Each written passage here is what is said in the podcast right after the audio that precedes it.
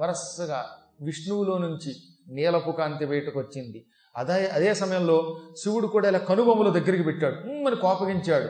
అప్పుడు ఆయన కనుబొమ్మల మధ్యలో నుంచి అగ్నిజ్వాల వంటి ఒక కాంతి బయటకు వచ్చింది. అది తెల్లని కాంతి స్వచ్ఛమైన పాలనురుగువలే ఉన్నది. సాత్వికమైన కాంతి.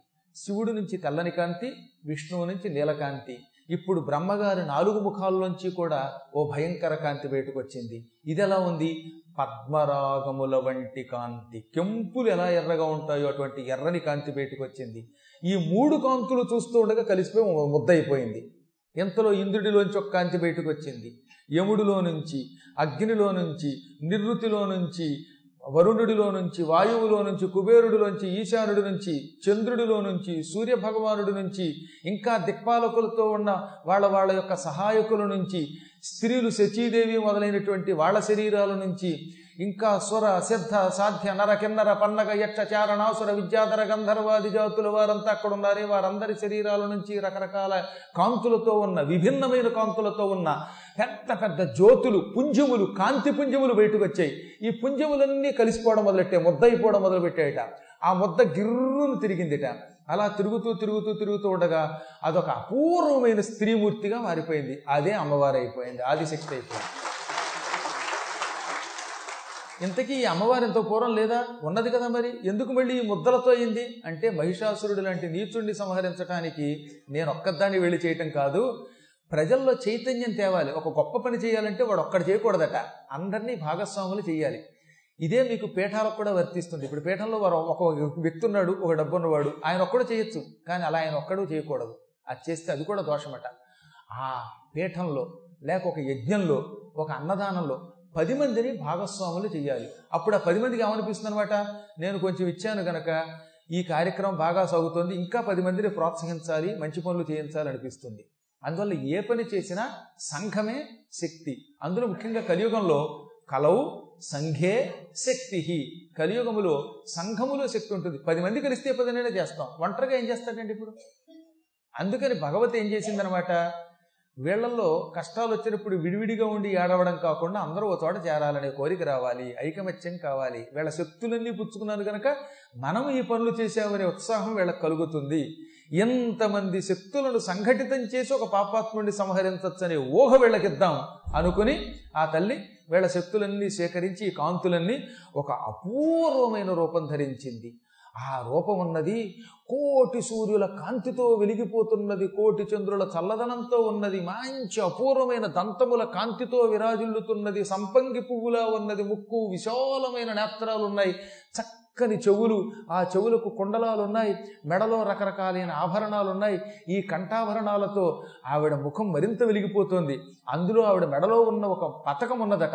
అది చింతాక పథకం రత్నగ్రైవేయ చింతాక లోల ముక్త ఫలాన్విత. రత్నములు తాపడము చేయబడిన గ్రైవేయ గ్రీవము అంటే మెడ.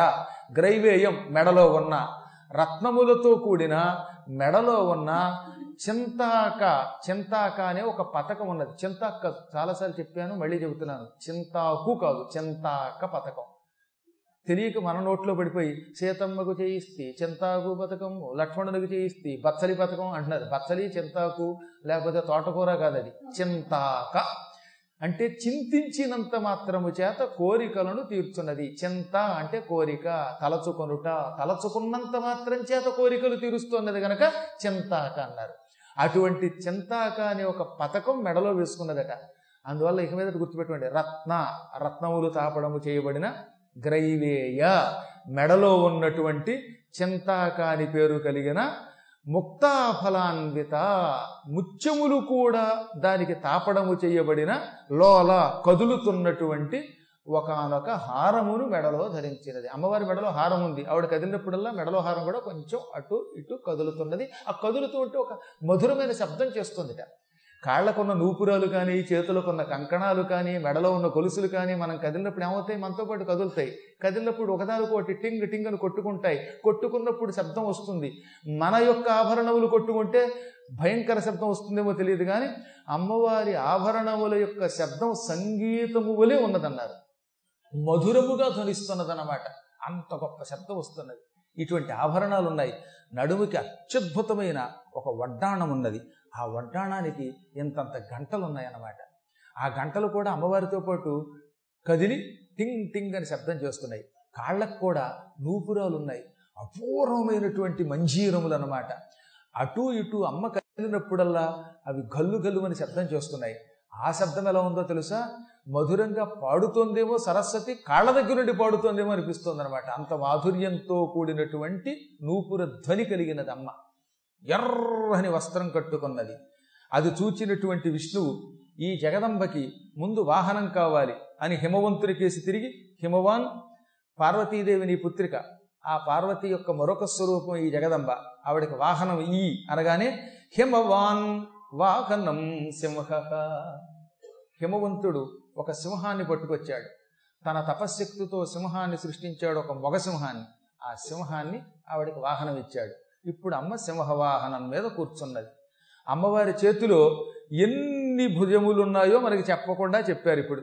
ఎలా ఉందిట అమ్మ అక్షస్రక్పరసుం గదేషు కులిశం పద్మం ధనుష్కుండికాం. దండం శక్తిమసిల్చ చర్మ జలజం ఘంటాం సురాభాజనం సోలం పాశ సుదర్శనే చ దధతి. హస్తై ప్రసన్నాననాం సేవే సైరిభమర్దిని ఇహ మహాలక్ష్మీ సరోజస్థితాం. అమ్మ చేతిలో జపమాల అక్షమాల ఉన్నది. మరో చేతిలో గండ్రగొట్టలున్నది. ఒక చేతిలో గద ఒక చేతిలో బాణం ఒక చేతిలో ధనుస్సు మరో చేతిలో వజ్రాయుధం మరో చేతిలో తామర పువ్వు ఇంకో దాంట్లో కమండలం ఒక చేతిలో దండం మరో చేతిలో శక్తి మరో చేతిలో ఖడ్గం మరో చేతిలో డాలు ఇంకో చేతిలో శంఖం మరో చేతిలో ఘంట ఇంకో దాంట్లో పానపాత్ర మధు తేనె పోసుకునేటటువంటి ఒక బంగారపు గిన్నె అన్నమాట ఇది పదిహేనవ చేతిలో ఉన్నది. పదహారవ చేతిలో సోలం పదిహేడవ చేతిలో పాశం పద్దెనిమిదవ చేతిలో చక్రం ఇవన్నీ ఉన్నాయి. ఇంతకీ ఈ ఆయుధాలన్నీ ఎవరెవరు ఇచ్చారు? ఫస్ట్ ముందు పట్టుకొచ్చేమో హిమవంతుడు సింహం ఇచ్చాడు. ఆ తర్వాత విష్ణువు తన సుదర్శనం నుంచి ఒక సుదర్శనం వంటి చక్రం సృష్టించాడు. దీనికి హ్లాదిని అని పేరు. అమ్మవారి చేతిలో ఉన్నటువంటి చక్రమునకు హ్లాదిని అని పేరు. శంఖానికి చక్రానికి రెండింటికి కూడా ఒకటే పేరు ఉంటుంది అమ్మవారికి. అందుకే శంఖమునకు కూడా హ్లాదిని ఎందుకని? ఆహ్లాదం కలిగిస్తుందిట తన శంఖంతో. తన శంఖనాదంతో భక్తులకు ఆనందం పాపాత్ములకి బేభత్సం కలిగిస్తుంది. అందుకని హ్లాదిని అలాగే చక్రం కూడా అంతే. ఈ చక్రం మనలాంటి భక్తులకి వరం ఇస్తుంది. కండకావరం కలిగిన వాళ్ళ యొక్క శిరస్సులు తరుగుతుంది. అందువల్ల పాపాత్ముల్ని శిక్షించి పుణ్యాత్ములకు ఆనందం ఇస్తుంది కాబట్టి అది హ్లాదినియే ఈ విధంగా విష్ణువు ఆవిడకి చక్రం ఇస్తే శివుడు సోలం ఇచ్చాడు తన సోలం నుంచి మరొక సోలము సృష్టించి. ఇంద్రుడు వజ్రాయుధం నుంచి వజ్రం సృష్టించి ఇచ్చాడు యముడు యమపాశముల నుండి యమపాశం సృష్టించి ఇచ్చాడు వరుణుడు వరుణ పాశం నుంచి పాశం సృష్టించి ఇచ్చాడు ఇలా ఒక్కొక్కరు ఒక్కొక్కటి ఇస్తూ ఉంటే అగ్నిహోత్రుడు ఎప్పటికీ వాడిపోనటువంటి తామర పువ్వుల దండ పట్టుకొచ్చి ఆ తల్లికి ఇచ్చాడు ఆ తర్వాత కుబేరుడు వచ్చాడు నవనిధులు నీకు ఈ రోజు నుంచి పరిచారకులుగా ఉండి సేవ చేస్తారు. ఇదిగో నీకు నిధులు ఇస్తున్నాను అన్నాడు ఆపై పరమపూజ్యుడైనటువంటి వరుణుడు అక్కడికి వచ్చాడు.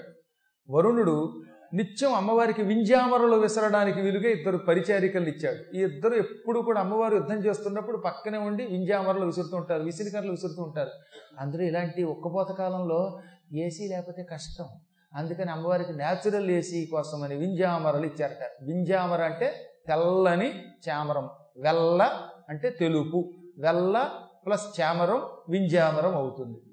వెల్ల అంటే తెలుపు. ఇప్పుడు గుళ్ళో చూసారా మీరు?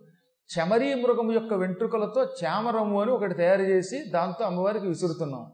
ఇది చమరీ మృగం యొక్క వెంట్రుకలు. తోక దగ్గరున్న వెంట్రుకలు.